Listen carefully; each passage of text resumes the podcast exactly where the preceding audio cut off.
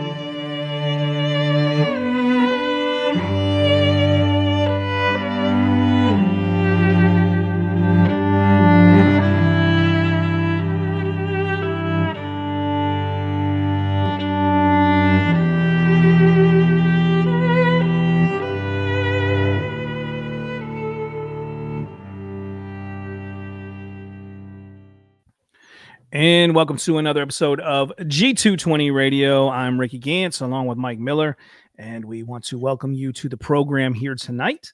Uh, tonight, we are going to be talking about the Holy Spirit. This is episode number 606, 606 episodes in, um, 60 more to go, and we're going to have a great show. We're going to skip it, right? Or we're going to skip one six one six. Yeah, it could be six one six too. We could we could talk about that as well. Yeah, we could do we could do a, a six one six and then a six six six. It'll be a, a, great program. I guarantee it'll be a fun one. But um, we talk about monster and how it's the devil. Yeah, but we are talking about the Holy Spirit tonight. Um, from the conversation last week, Mike, when it was an impromptu, like I wasn't going to be able to be on the show you were going to go with a different topic uh, dealing with the Holy Spirit within the 1689 Second London Baptist Confession of Faith, which is what we we hold to here at G220 Radio. You want to know what we believe? Go look at the 1689, Read and it. you can uh, um, uh, find out exactly what we believe. Um, there may be some variants in there or some some nuances um, between Mike and myself in some of those areas, but for the most part, uh, we are in lockstep there with the 1689. And yep it really made me think about how often we read through scriptures and we kind of overlook certain things. Or even in that last episode reading through the confession and kind of maybe overlooking the work of the holy spirit as it is laid out by the writers of the confession. And so we decided um, let's take this a little deeper here with uh, the holy spirit and kind of look at it maybe do a show here tonight maybe another one um, as well um, but really getting something out there on the Holy Spirit because I think there can be a lot of confusion. Uh, there's a lot of uh, bad teaching on who the Holy Spirit is or what the Holy Spirit is. Uh, is it a force? Is it an it? Is it a person? Um, and so, what does it do? What does it do? And so those those are out there. And so we thought let's let's dig into this. And I thought this would be a good show. And and and interestingly, last Tuesday and Wednesday, I went out to Cleveland State. And of course, the topic of the Trinity came up and the topic of, you know, the Holy Spirit. Like, uh, it, what is the Holy Spirit?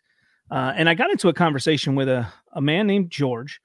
Um, he came over, and was listening to our conversation with some um, collegians for Christ that we were talking to, and they were encouraged that we were out there and we were talking to them about evangelism, and we was just offering some advice. And he was listening, but the way he was listening, I could sense something was off, right? Just by the way he would throw little things out there in the conversation. And then as that conversation started to die down, he asked me a question and I asked him, "What church do you go to?" And he mentioned the first part of it and I didn't catch it, but I heard Church of God. And I thought in my mind, okay, Church of God, is that is that could that be COGIC? What's that? Pentecostal. Yeah, could be, could be right. I couldn't remember which church is it that has a baptismal regeneration, and um, and so I I started to press a little bit, but it ended up being the Mission Society of something, which is that um that Asian really weird like Mother God thing, Hmm. um because that came out. We started talking about the Trinity. So I don't believe in the Trinity. I do believe in Father God and Mother God, right? And it just again after those conversations and the fact that we were going to be talking about this, I thought it's so important. Now we're not dealing specifically with the Trinity tonight. We're going to touch on that, but this is so important. People have a wrong view of the triune God, wrong view of the Father, or maybe not so much the wrong view of the Father. Most people have a correct view of the Father, right? But most people. Um, I mean, if you deny a Trinity, you don't have a right view of the Father. Right, right, right. You're right. But I'm saying like most people would say they believe in the Father and they would believe that the Father is God. But then when it comes to the Son, that's where there becomes some problems. And then with the Spirit, um, oftentimes I think that can become um, abused. And so being reformed, being those who hold to a 1689, sometimes in our circles, um, there's not a lot of emphasis put on the spirit because of the abuses that we see right so mike and go ahead any any thoughts to the things i've been saying and anything you want to add as we get into this uh, topic again on the holy spirit Yeah, I think to continue on your last point, I think is the point that I've thought most on. Um, thinking through all my academic papers I've done at seminary, um, the Spirit, the Holy Spirit, has been the most top, the topic I've written the most about in some shape or fashion. Um, and to think about and I think a lot of it is because of, as you mentioned, like as those in the reform camp, or even we can broaden out to those kind of in the Calvinistic view, those who believe in a predestinarian salvation. Um, so this would include, you know, we'll bring in the Johnny Mack type people, the dispensational Calvinists. Also, when we we think when I think about these, I think there is a overemphasis on kind of justification. And some of this makes sense when you think of the um debates like the lordship debate between um Ryrie, it's not really Ryrie, but kind of Dallas Theological Seminary in one sense with MacArthur and and you think about kind of the emphasis of the second great awakening of kind of being saved, what it means. I think it it pushes us to minimize like even our, our doctrine of salvation to a particular place in time in which we called upon the Lord. Mhm. And with the focus on the gospel in Christ, which is a right focus. Like I'm I'm not saying that's wrong. What I am saying is that that's truncated. It's nearsighted in a sense because there's a lot more at play with it. The 1689 talks about it, the Baptist Catechism talks about it, but that you need the work of the Holy Spirit in our hearts to do this. Mhm. And I think there's a there's this we don't emphasize that. We don't think about the Holy Spirit. It's kind of the the forgotten part of the Trinity. And I think it's just kind of the how we think about these things. We may offhand is like, well, yeah, the Holy Spirit inspired scripture, or or usually it's more broadly the the scriptures God breathed. You know, Mhm. we emphasize almost in one sense that this is kind of like the Father's um word to us. And we may give credence to the Spirit because that's what Peter says. And not having kind of a a ro- a robust view. And I think we mentioned it last week, and it I think it's important to repeat it that the scriptures often mention the Spirit in passing.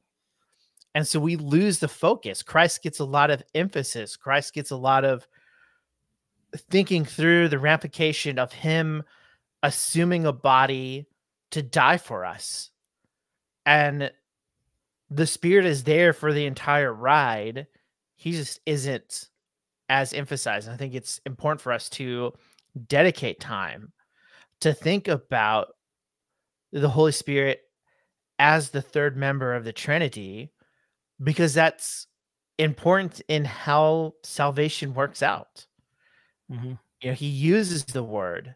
He's the one who who applies salvation to our hearts. He's the one who gives us power to defeat sin. He opens our eyes to sin. He does all these things in our salvation. And we kind of neglect that. I think we see that in sanctification, mm-hmm. where mm-hmm. you'll hear people say it's synergistic. No, it's not synergistic. It is God who works through us. It's still the work of God. It's still God's grace in us by the power of the Spirit that we do it. We just are being renewed and changed, but we only do this because the Spirit gives us the ability to. And so I think there is this, in general, this downplay because the Bible tends to, again, mentioning in passing. It doesn't mean it's not important. Mm-hmm. It's just how it is. And I think there's we develop a more robust view of the tr- of the spirit, it helps us to have a more robust view, view of the triune God. It also mm-hmm. gives us a better view, a better understanding of Christ, and a better understanding of the Father. Yeah, absolutely. So a- as we get into this, um, the one thing, like I mentioned, we're not going to spend a lot of time on this. I I don't know if we've we've done a show in total on the Trinity itself. I'm sure we have talked about it. I know we've we've done it in the 1689 uh-huh. when we talk about God, the Trinity. Um, but I'm not 100% sure. I mean, we're 606 episodes. I don't remember every single episode we've we've covered. But so we're going to briefly touch on the Trinity. Um, we believe God is triune by his very nature, by his very essence. God is one in his nature, in his essence, but yet three distinct persons right? Not polytheism. We're not talking about three different gods. We're talking about one God, one in his very being, his very nature or essence of God, yet three distinct persons. Yeah. And this is important. This is how the Bible lays it out. It's not clear. Um, I have an episode back when I was reviewing the J Dubs, Jehovah Witnesses, uh, material when they were coming by, where we kind of talk about how to talk about the Trinity or prove the ten- Trinity in the New World Translation, because they do deny it. Um, but this is the core to the Christian belief that we have one God who exists or subsides in 3 mm-hmm. persons and this is not a develop like develop a development in Nicaea. We see this early in writings. Um, Trinity is given official terms um, with Tertullian in the third century. Yeah, the third century. Um, but this is not, it wasn't new to him. He was just coining a term to be able to talk about this. Um, it predates him and how we talked about how they understood um their relations. Because you have in one sense deuteronomy chapter 6 verses 4 and 5 hear o israel the lord your god the lord is one. Mm-hmm. love the lord your god with all your heart mind and strength or might. And and then on the other hand in acts 2 um Ananias lies to God and Peter says he's lied to the Holy Spirit. Well, and these terms are are used right next to each other. Mm-hmm. And how do you put these together? Like that's the how we came to this understanding of the Trinity is not because it was invented, but it was thinking about how can God be one, and yet we see praise to Jesus, who has a father. Mm-hmm. And yet, this spirit proceeds from both him and the father. Like, how do we put these pieces together to make sense. Right. And early on, they developed what we now call the Trinity. It's not, Yeah. you know, an invention of the Council of Nicaea. They just catechized or put in dogma what is to be believed. This is Mhm. what the scripture says about the Holy Spirit and the Father and the Son. Yeah. And and as you said there you know um laying it out the one thing we have to we, we have to not make this kind of argumentation. So if you make this kind of argumentation please stop. Just don't do it. This is not good argumentation. If you say well the word trinity is not in the bible therefore it's not biblical that's a bad argumentation. Mike can maybe you speak to that? Because there's there's there's words that we have um, I don't want to say invented, but developed over time to mean certain things that we use to identify something that we see, right?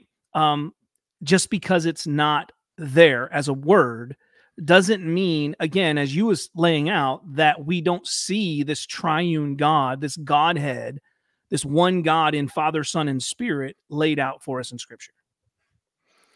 Yeah, I think we have to use other words to help help us describe the teaching of the Bible. And this is not normal. Like you um we do it in other sciences in in in different ways cuz you need you need something. And so to to have to coin a word like Tertullian did for Trinity is to say we needed a word that can capture what the Bible teaches on this subject. Mm-hmm. And you know, another word no one seems to have a problem with is kind of incarnation Right. or him becoming flesh. Like there's kind of words related to it, but again, we talk about it. Or we talk in particular that Jesus assumes a body. Well, where does it say that Jesus assumes a body? It doesn't. That's the term we use because he's God. Like he doesn't can't add anything to him unless he's no longer God. So we need words and languages Mhm. and to describe what is going on. And it's not wrong to to do that. We try to use the biblical words. So when we talk about justification or sanctification, glorifications, those are rooted with direct words or mm-hmm. elders and pastors and deacons, those same way. But sometimes, like Trinity, we need to think of something that is not used in the Bible to describe what the Bible talks about. Right.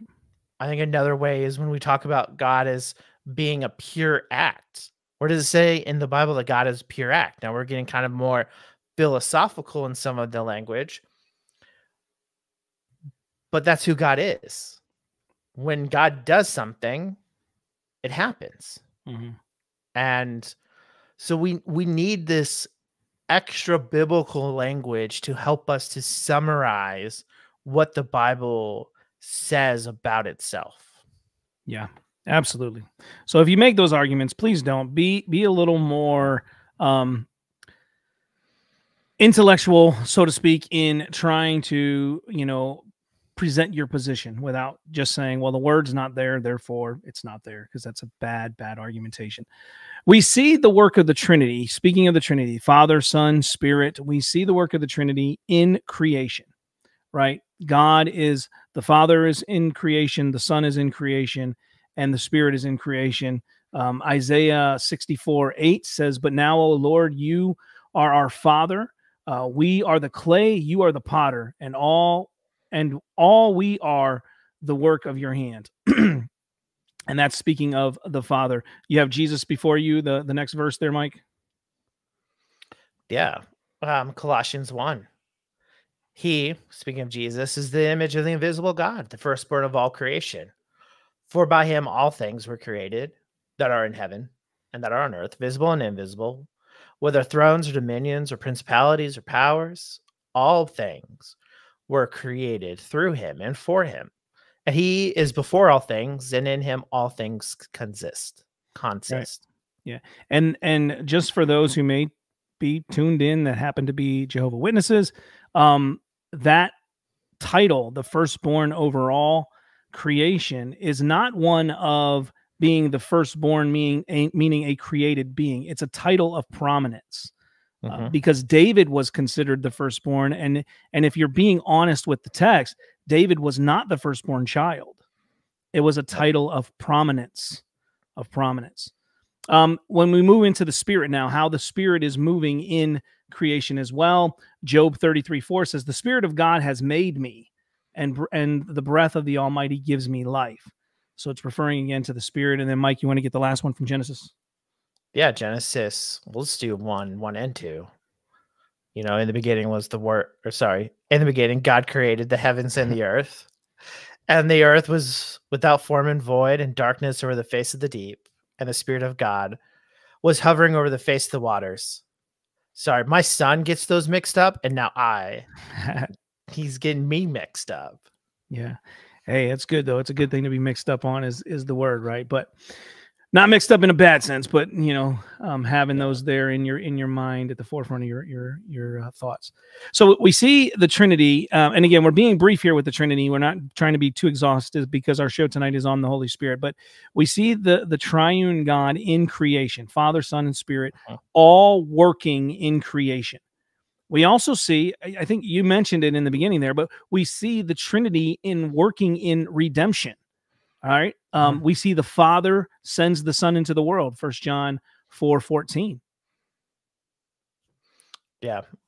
Philippians 3 19. The Son performs all the work necessary for salvation. That is living a life of perfect obedience. He dies for our satisfaction. Um, I'm trying to think of, I mean, you have in John where he says, The Father has sent me. Mm-hmm. Um, he's given him all authority like he's given him the authority. So we see yeah that connection with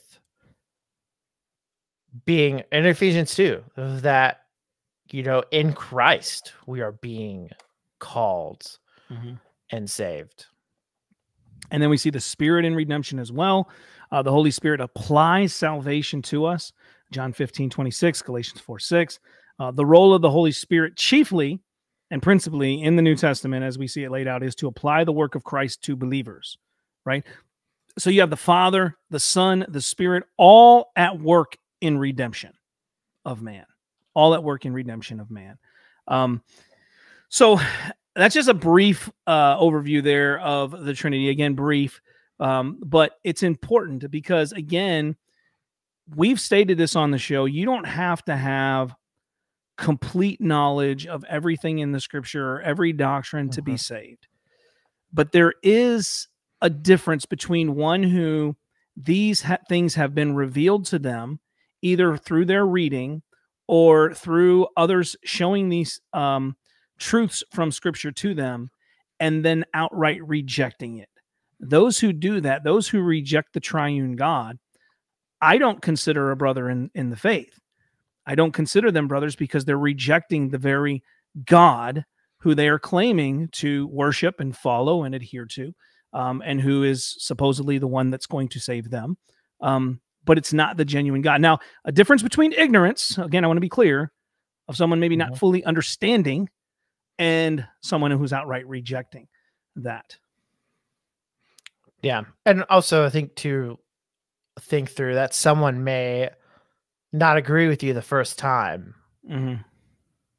but that shows or at least entertains your thinking, is willing to think through it. I think, right. and that's when we think of people who have false views, um, that we need to give them time to think through the scriptures and hopefully for the spirit to persuade them. Mm-hmm. You know, it's the spirit is the one who wrote scriptures he's the one who gives us the saving understandings of it We need to, while he uses us mortal men and the gospel and his word, um, in the confessions that it's the the work of the spirit is is necessity for these yeah. two come to a fuller understanding of who God is, especially in his nature as triune. Yeah. So now that we've we've looked at the Trinity briefly again, um, some of the false views as we we now shift to focusing solely on the God, the Holy Spirit.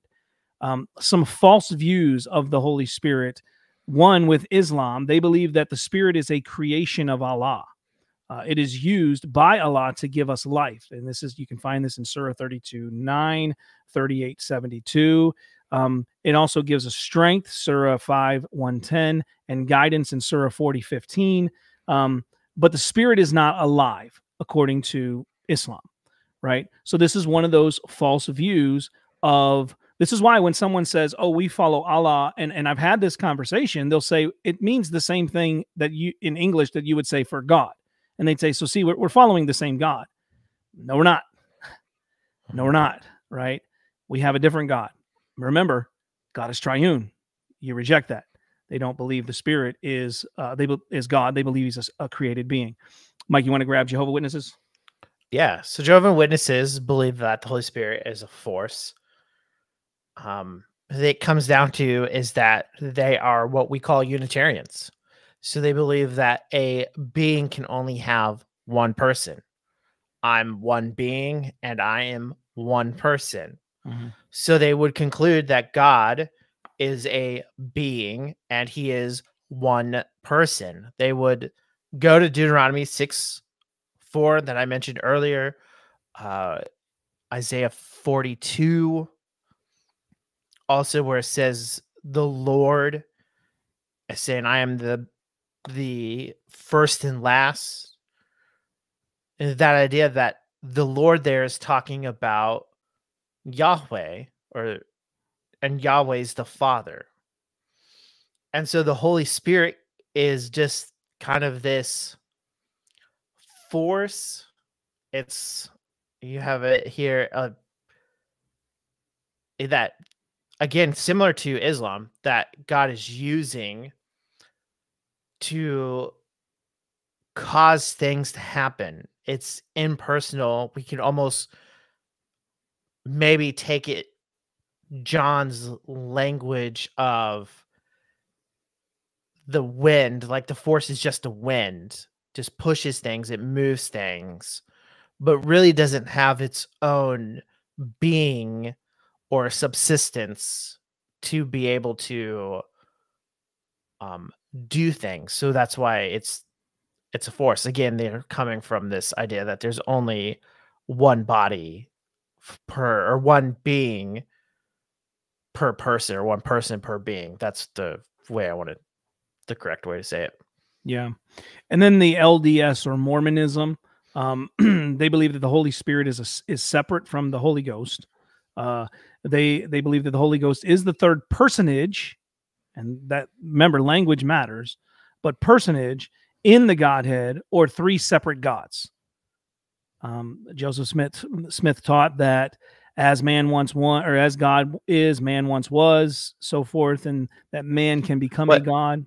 Yeah, what God was, yes, or what what God is, man will will become, or what? Yeah, yeah, something along those lines. But they were teaching that that men can become gods and then they can have their own planet their own children um, and be a god uh, in that same sense. So they they have this distinction between the holy spirit and the holy ghost um, but they do believe it's three separate gods. Again that's not trinitarian that's not christian that's not what we believe. We don't believe in polytheism we believe in one god in essence in nature but yet three distinct persons or subsistencies is a good word. I didn't know if we should use it because it might confuse some people. um, but uh, so yeah, and Precision the other matters. thing, the other thing that I don't have in our notes, but Mike, if you would talk about another false view um, that I thought about as we was going through is is modalism, modalism, yeah. oneness. the Oneness Pentecostals, they believe in modalism. We've we've had someone on the show talk about modalism um, and what it is. Um, essentially, what modalism is is that there's one God, and and this one God is one person, and he goes by different names. They'll kind of go to um, Matthew chapter 20, verse 19 and 20, where it says, baptize in the name of the Father and the Son and the Holy Spirit. So, where we would say this is referencing the being with the persons, they would say, well, no, this is one person that has different titles. And we see them show up and in these different ways. So, at one point, he's asked, you know, one point he's the father, the next he's the son um, you get into damn you get into danger because then you're saying that the father is dying on the cross. Um, Patra Passionism is the heretic is the name of the heresy, and you just get into other issues, um, kind of regarding how can they all be there at the same time. You think of the baptism of Jesus, the the voice speaks out of the heavens, which is the Father. The dove, the Holy Spirit descends like a dove, so you get this kind of floating dove imagery, and Jesus is in the water.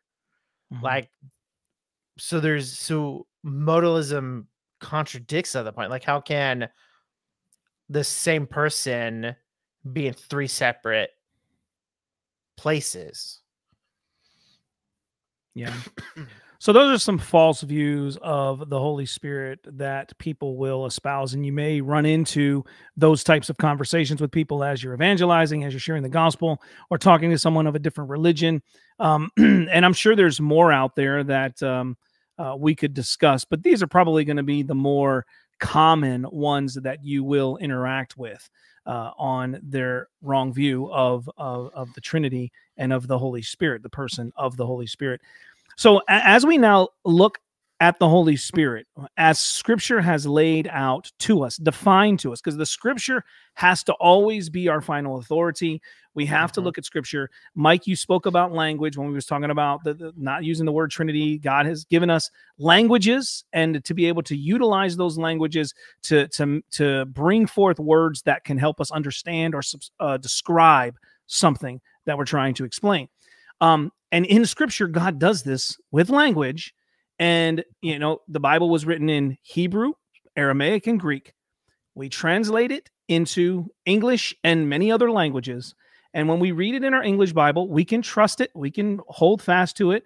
It does help at times to go to the Hebrew, go to the Greek um, to make sure we're, we're understanding something properly because they can have, for one word, many different meanings um, mm-hmm. where we may not have the same kind of um, laws within our language uh, of how we do that. But we see the personhood of the Holy Spirit. He has personal pronouns. I know pronouns is a big thing these days, right? Oh, yeah. But correctly understood, we see the pronouns of the Holy Spirit. Um, and we'll just go through some of them here. Um, we think, s- go ahead. Sorry to sorry to interrupt. No, go ahead. But go to ahead. think on that, um, it's not that just he has pronouns. In Greek, he has male pronouns, gendered. Greek has two gen has three genders in its nouns. It's male, female, neuter. The Holy Spirit hat is used with the male pronouns, which is so that proves their point right there. Like he's using male, but what makes it even more um different is that spirit, the word itself is neutered. So it should take neutered pronouns, but it doesn't. Mm-hmm. The writers use male pronouns. And so they're intentionally using a different gendered pronoun to talk about the spirit to give us that kind of emphasis that this isn't just wind, which is another um, term that can be used for spirit for, for the word spirit, but that they're like, no, it's he instead of it. I think and that's kind of an important insight when you think about the Greek. They're intentionally changing the pro- the Greek pronoun to match the theology that they're trying to convey. Yeah. So as we look at the personhood of the Holy Spirit, um, he has insight. He knows things, which mm-hmm. requires in- intellect.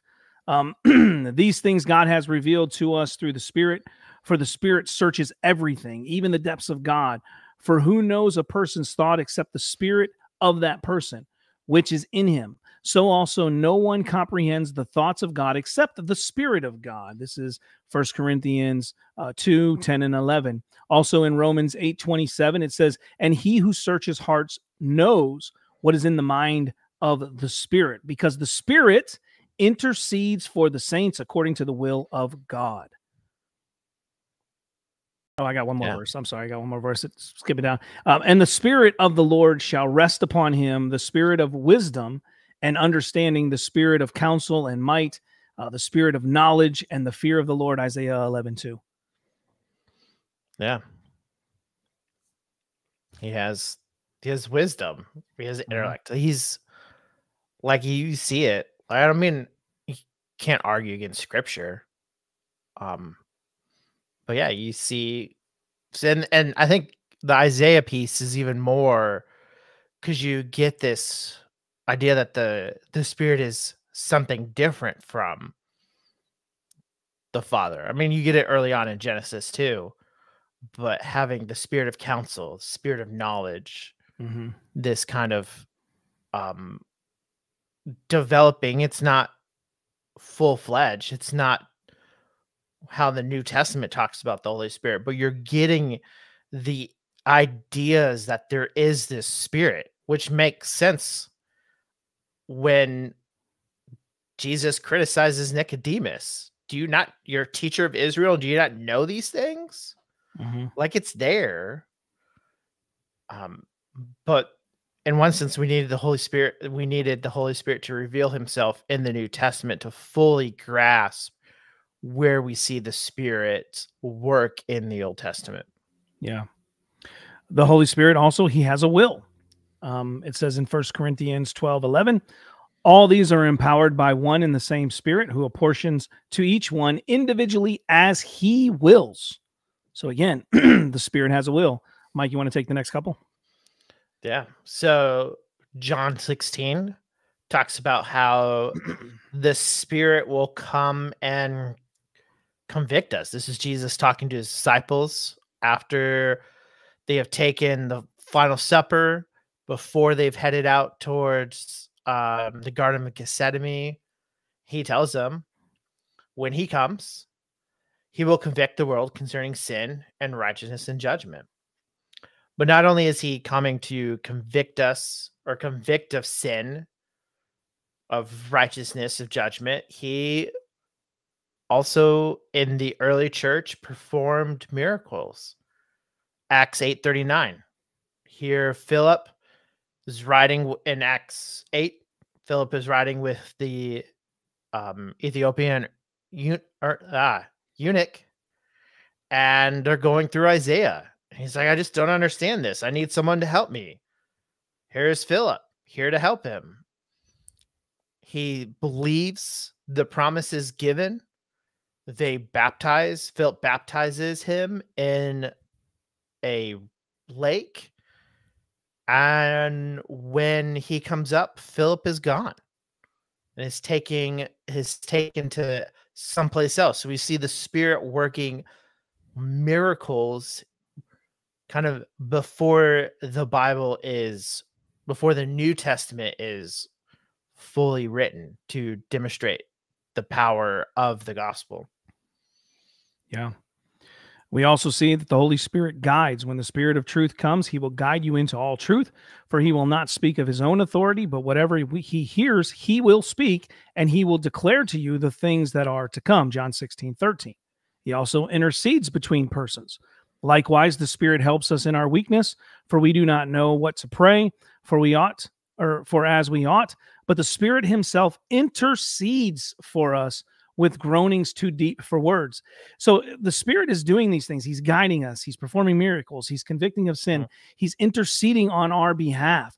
This is not the, the work of a force. This is personal. This is a, a personal being, a, a um, I shouldn't say being, a person. You know, so we're, we're having this mm-hmm. distinction here um, where the Spirit is a distinct person from the Son, distinct person from the Father, yet this is God who we're referring to. And Mike, you did bring that up when we when we go to Acts, we see that because um, Ananias and Sapphira they lie, and Peter, as you said, says you lied to God, you lied to the Holy Spirit. Yeah, we also see um after. Trying to remember if he did that after that. He obeyed. The um yeah that Peter obeys the Spirit.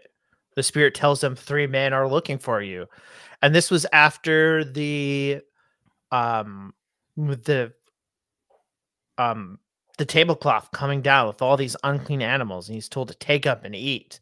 He says no i will not eat what is unclean. And god has to tell him what god has made clean you shall eat. And now these people come before cornelius to take peter to cornelius and the spirit tells them to go to obey those people um, but not only can he be obeyed, we've talked about lying, but he can be resisted. Act seven. Um, you stick necked people, uncircumcised in a heart and ears. You always resist the Holy Spirit, just as your father did. So do you. Uh, here's, um, I believe Stephen, if I remember my chapters right. Yeah, Act seven. Yeah. Calling on the Jews to not harden, to not disobey the Spirit like their fathers did and to to be obeyed. Who who should only be obeyed? Well god is only to be obeyed. So if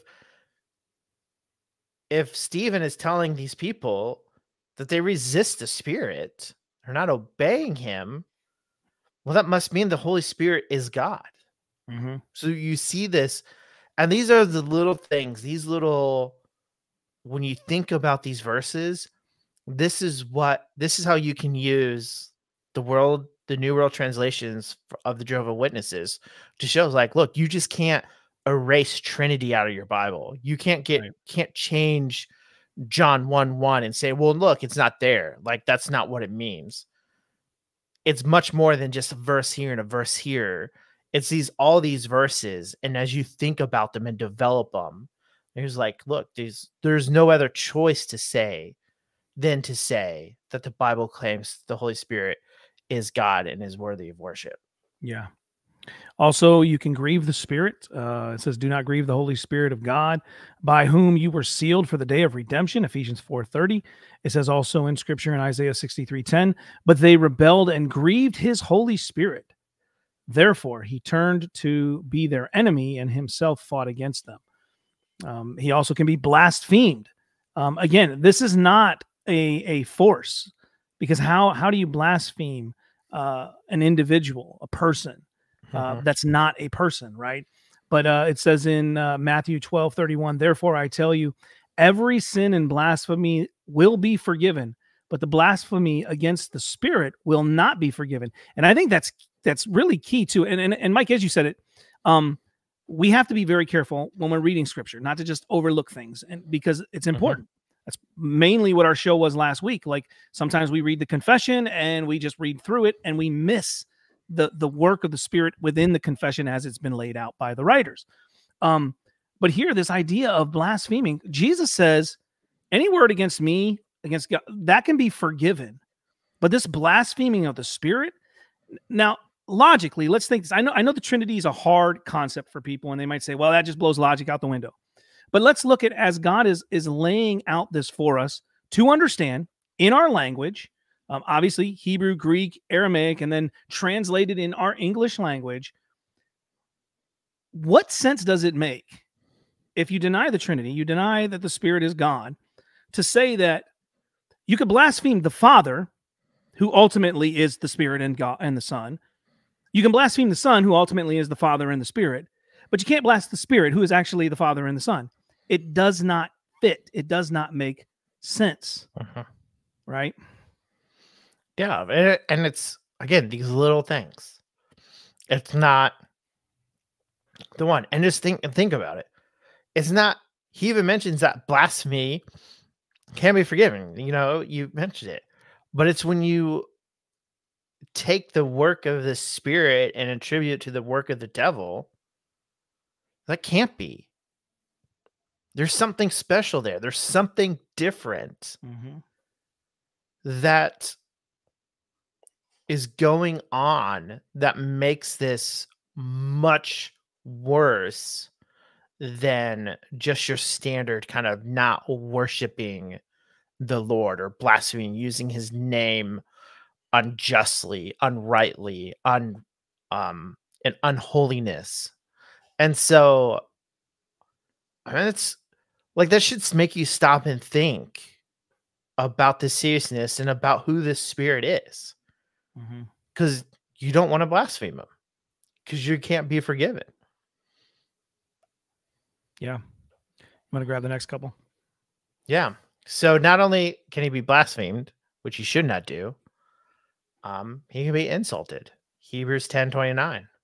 How much worse punishment do you think will be deserved by the ones who have been trampled under the foot of the Son of God, who has profaned the blood of the covenant by which he has been sacrificed and outraged the spirit of grace? So you here again, just the punishment worse to denying not only the work of the Son to save sinners, but to outrage the one who applies it to our lives. Mm-hmm. So you again, just all of these these different ways that we can resist the Holy Spirit, as Stephen would say. Mhm. But not only that, he um relates to the apostles, but you the verse is the same. Hold on, let me look it up. Um, it's Acts 15. My typo. Sorry. We'll get it here quickly. I got Logos up. Okay. So we are in Acts 15. This is at the end of the Jerusalem Council. Council. So they're trying to determine, in some sense, how Gentiles enter into the church. We see Peter leading this. This makes sense.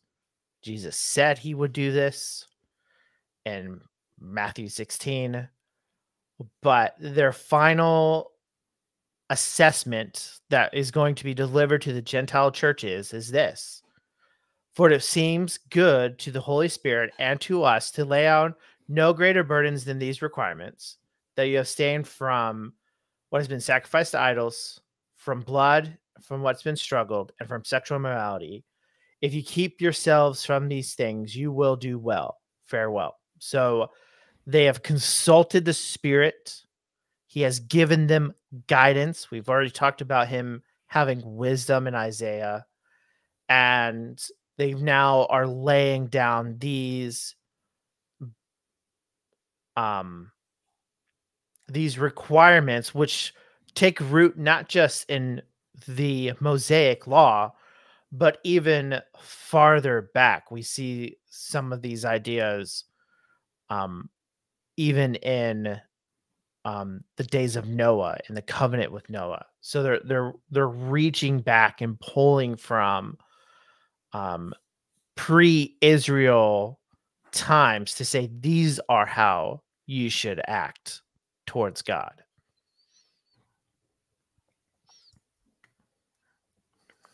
And then, so not only he relates to the apostles, he's giving them the the trinity relates within themselves so we've talked about kind of the um work outside of the trinity now we see in scripture how the trinity acts within itself we call this intra trinitarian works. So Jesus saying, He will glorify me, for he'll take what is mine and declares it to you. Um, we also see that we're to go make disciples and we make them we mentioned this earlier we we baptize them in the name of the father the son and the holy spirit.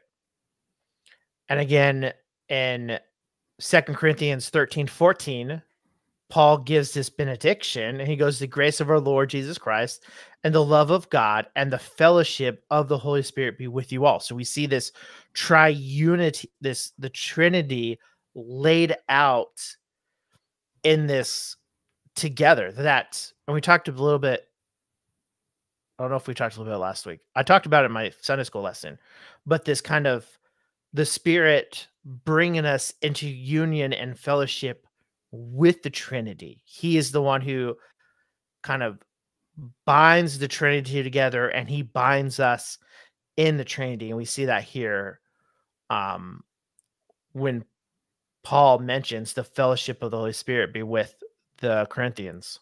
Yeah. Now, as we kind of move move on in this, um, still continuing with the same person that we're seeing here, the Holy Spirit, and how He is relating Himself to us through the Scriptures, so that we can understand who He is. He's not just a force; He is an actual person, right? Um, he is one in essence with the Father and the Son, yet distinct in in in uh, person or subsistencies right? Um, but we see that the Holy Spirit acts in ways that a person acts, right? We've seen some of that already. Um, but the Holy Spirit loves. It says in Romans 15 30, it says, I appeal to you, brothers, uh, by the Lord Jesus Christ and by the love of the Spirit, to strive together with me in your prayers to God on my behalf. It also says that the Spirit speaks. It says in uh, Acts 10 9 and 20, or 19 through 20, it says, And while Peter was pondering this vision, Mike already mentioned this, the Spirit told him, Behold, three men are looking for you. So the Spirit is speaking. Um, go ahead, Mike. Yeah, related with that, you know, you can use the same verse. Then not only is he speaking to Peter, he understands he's commanding him to do something. So the Spirit can command us. Mm-hmm. He also commanded the church in Antioch to set aside, set apart Barnabas and Saul so that they can go out and do the mission and go out on what would become the first missionary journey in Acts 1632. Again, in the same story about the Ethiopian eunuch, the spirit tells Philip to go over and join the to join the chariot. So he he speaks and in his speaks he commands us, but he also teaches. Mm-hmm. Luke 12, 12. For the Holy Spirit teach you that in the very hour what you ought to say. We see we're in their persecution. We're standing mm-hmm. before kings. What's going to happen? The Holy Spirit's going to teach us what to say when we need to say it. Yeah. Uh, the Holy Spirit also no, go ahead. Was you gonna say something? I was just gonna go Nehemiah 920. Um, you gave your good spirit to instruct them and do not withhold your manna from their mouths and give them water for their thirst. So here the spirit is instructing them.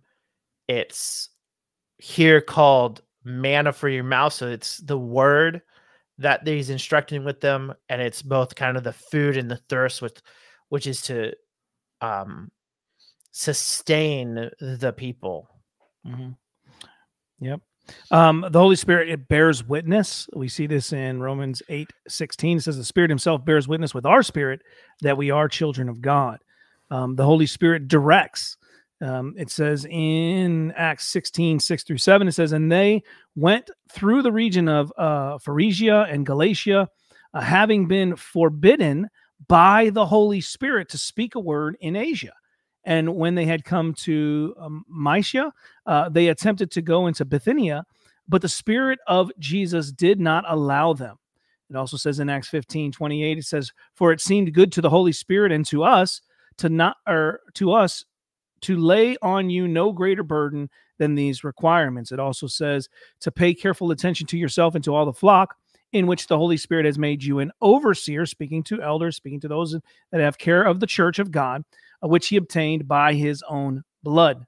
So we're seeing again the Spirit who's calling you to be an overseer, and and then also the Church of God that He purchased with His own blood. You see the the Son in here too. So you're seeing this this inner uh, connection there within the, the the Triune God, and it's there in Scripture. Again, we just sometimes when we read we overlook that, right? Mm-hmm. It also says in Romans 8 14, for all who are led by the Spirit of God are sons of God. So it's kind of laid out for us in Scripture. If again, if we we read carefully, we, we want to study the Word of God to show ourselves approved. We want to be men who who meditate upon the Word of God, who memorize the Word of God, um, who try again. I, I know like it's the beginning of the year. People have their lists, their checklist of reading through um, and they're mm-hmm. great to keep you on track to get you reading through the Bible, right?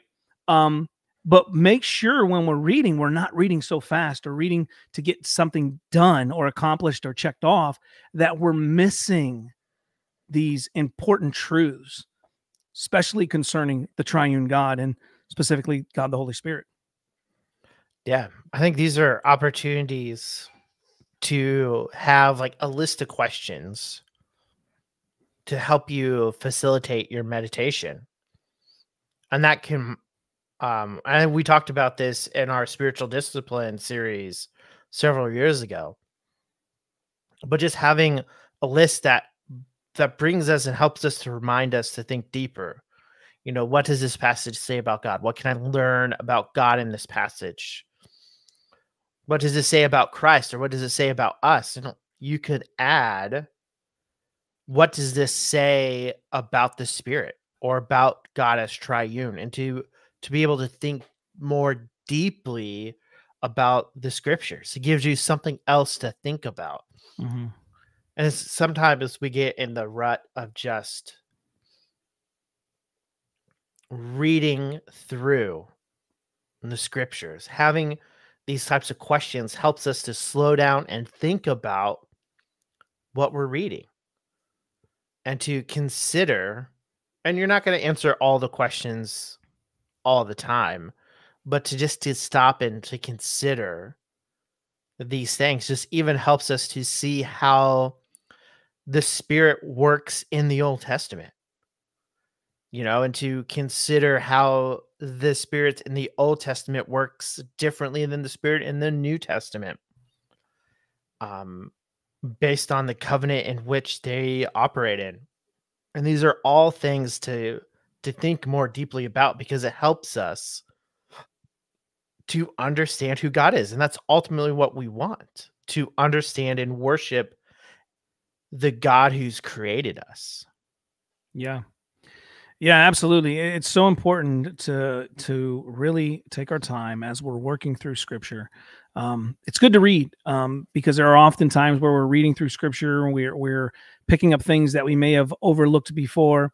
But being intentional about taking the time to really understand what it is you're reading, um, that will be, I think, a huge um, encouragement to you uh, as you grow in trying to understand the scriptures better, more clearly, uh, and then be able to understand the Spirit of God, who's God, the third person of the Trinity, because these conversations are going to be out there if you if you engage, as we mentioned, with Islam, Jehovah Witnesses, Mormons, um, with um, any Christian cult. Really, they're going to deny the Trinity with with oneness mm-hmm. Pentecostals or modalism. Uh, you're going to find these aberrant views or these heretical views more it's a better word these heretical views of the triune God of the Holy Spirit.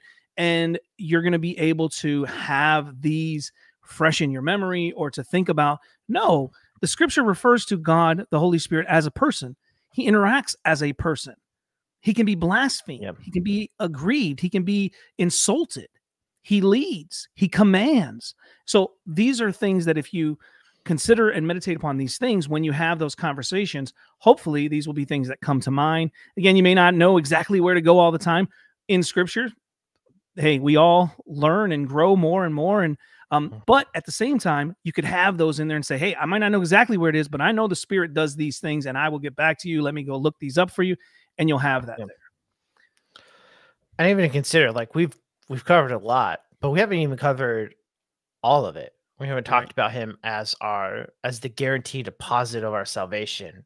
Mm-hmm. How he helps us in spiritual battles. You're thinking Ephesians 1, Ephesians 6.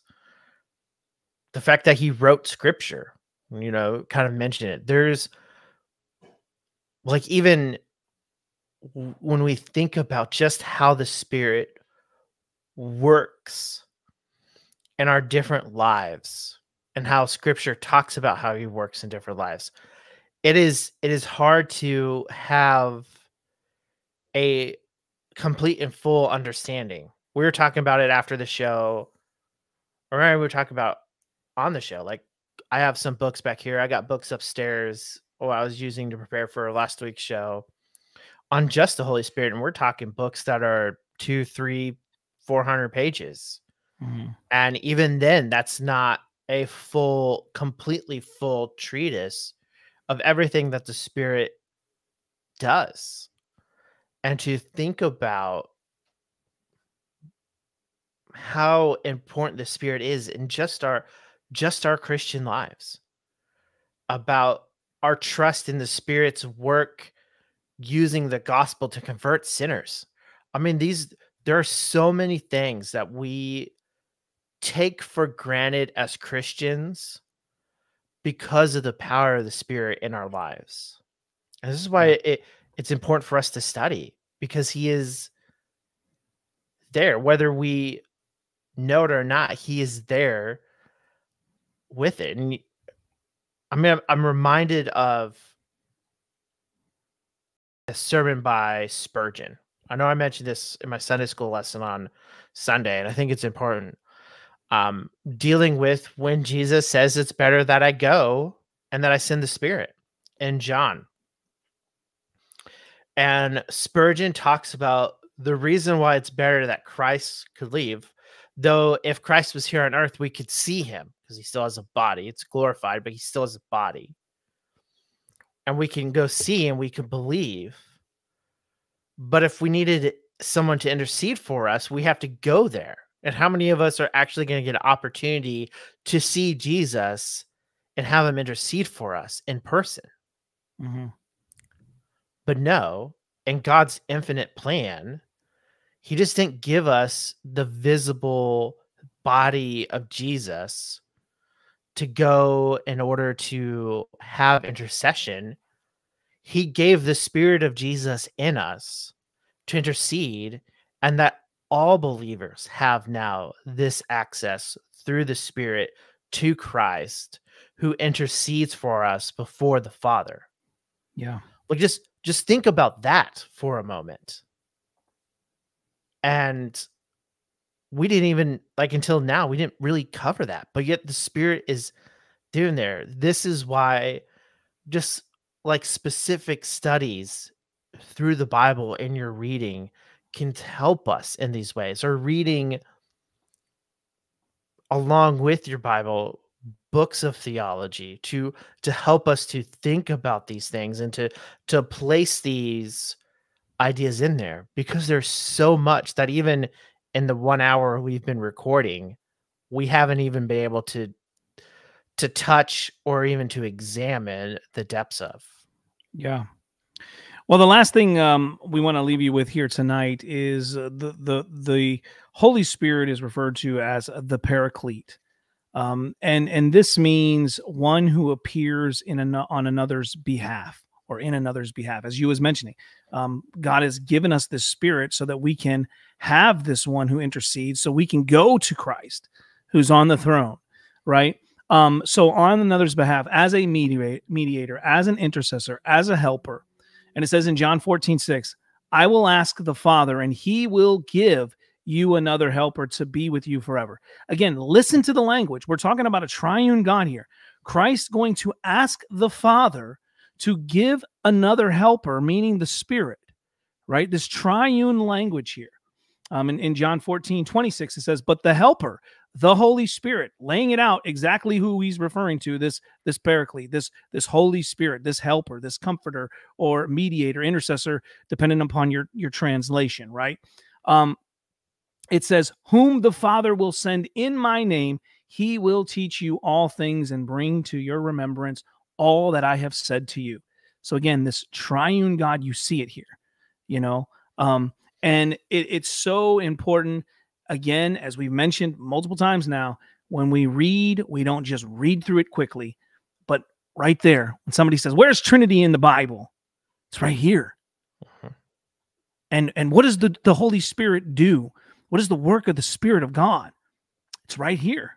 You know. So, Mike, any final thoughts? Close it out. Uh, probably we'll do another show next week on the Holy Spirit. Maybe get more into um, some of the things you were talking about, as well as some of the work of the Spirit in, you know, maybe get into some of the giftings and whatnot, uh, so to speak. Yeah, Cynthia's comment on the screen. Um, Jesus was it when he was on Earth was not um omnipresent. He wasn't everywhere. So you cannot be with all believers. So it's good that he's left and went to heaven. Yeah, that's Spurgeon's point. We needed someone who can be everywhere. And now the Spirit is sent. This is why we believe in the Nicene Creed that the Spirit was proceeded from the Father and the Son. Mm-hmm. Um, John 15 says, But when the Helper comes, whom I will send to you from the Father which is why we say he proceeds from both the Father and the Son. Um, the Filioque clause, if you know your church history. Um, and or you can go listen to our show on it. And to to think about I mean, I guess to leave it is when we think about the spirit, we think about God. I'm often reminded of Gregory of Nazianzen's statement. When I think of the one, I am transported to the three. When I think of the three, I am transported to the one. That the to to think about God and even in his persons that we we move back between him the the nature of who God is, the essence of God, than to the persons of God and and their work. And we have to have that movement. So to study the spirit is to study God and to know who he is more deeply. And the same as when we study the the person and work of Christ when we study the person and work of Christ, we study who God is. We get to know him better as Savior. When we study God the Father and what he is doing, his preordaining, and to be who it is, we, we learn about who he is as creator. And this is this is important because this is the foundation of our Christian faith. Salvation doesn't work if there is not a triune God. According to the Bible, the Father who sends the Son to die in our place, and that work is then applied to our hearts when we repent and trust in Him because we are sinners and we need this Savior. The idea of Trinity is wrapped up is the foundation in which our salvation rests. And this is why it's important. This is why the Mormon God isn't God or the Muslim God isn't God. It's because salvation in God's plan requires all the members of the Trinity in their separate works to bring us back to the God we have left in our sins. Yeah. This is why this is important. It will always be important. Amen. Well, that's been G220 Radio for tonight. If you have any questions or comments, you can email us at G220Radio at gmail.com. Again, that's G220Radio at gmail.com. We would love to hear your feedback, comments, um, and questions. If you have any, uh, you can direct them to us there as well.